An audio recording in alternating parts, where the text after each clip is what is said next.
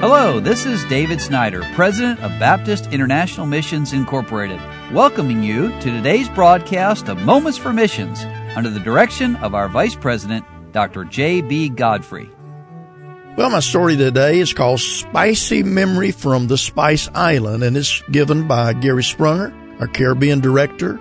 And he says, on March the 15th, 1979, I landed our Beechcraft Queen Air at Pearls Airport in Grenada.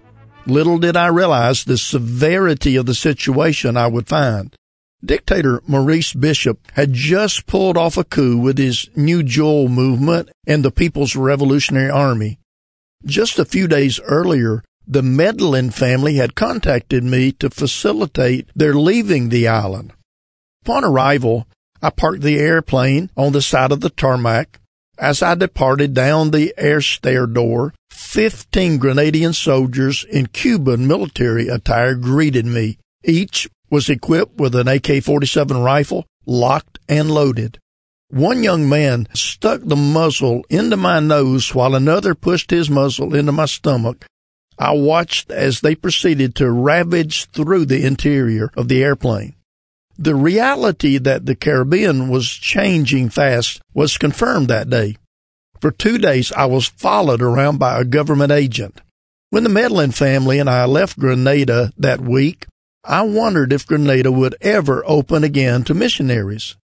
The communist socialist influence was causing a domino effect in the islands. Many were being influenced by liberation theology and the doors of opportunity were quickly closing in the Caribbean. Yet the Bible says in Psalm 24 verses 7 and 8, Lift up your heads, O ye gates, and be ye lift up, ye everlasting doors, and the King of glory shall come in. Who is this King of glory? The Lord strong and mighty, the Lord mighty in battle.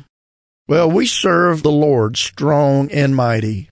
Although doors were closing, God had a plan to reopen them and reignite a desire to see souls saved and churches established in the islands. Joseph and Donnelly Childers answered God's call to the islands and joined BIMI in June of 2012.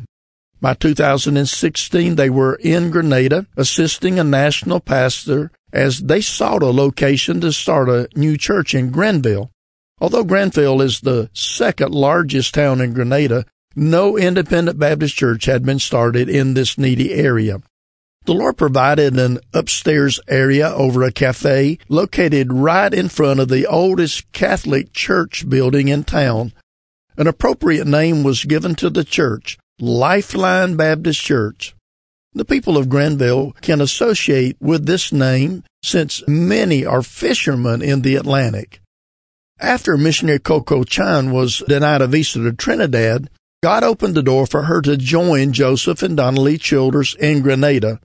The doors have opened for her to share the gospel in youth correctional centers and in schools. Every month, the Childers and Coco has seen many professions of faith. God is doing a wonderful work. Although I left Grenada 39 years ago, wondering what would be the fate of this politically torn island. Today, Lifeline Baptist Church sits about one mile from where those young Grenadians accosted me. No doubt we do serve the King of Glory, strong and mighty. Well, I wish you could see the pictures I'm looking at of the Childers and the wonderful ministry God has given to them there on the island of Grenada. So pray for this family along with Coco Chan as they serve the Lord together there.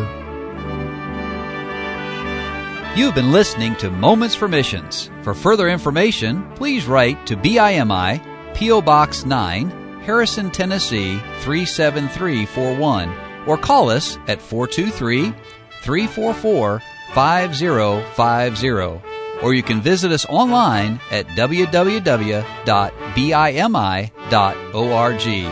Until next time, may the Lord richly bless you.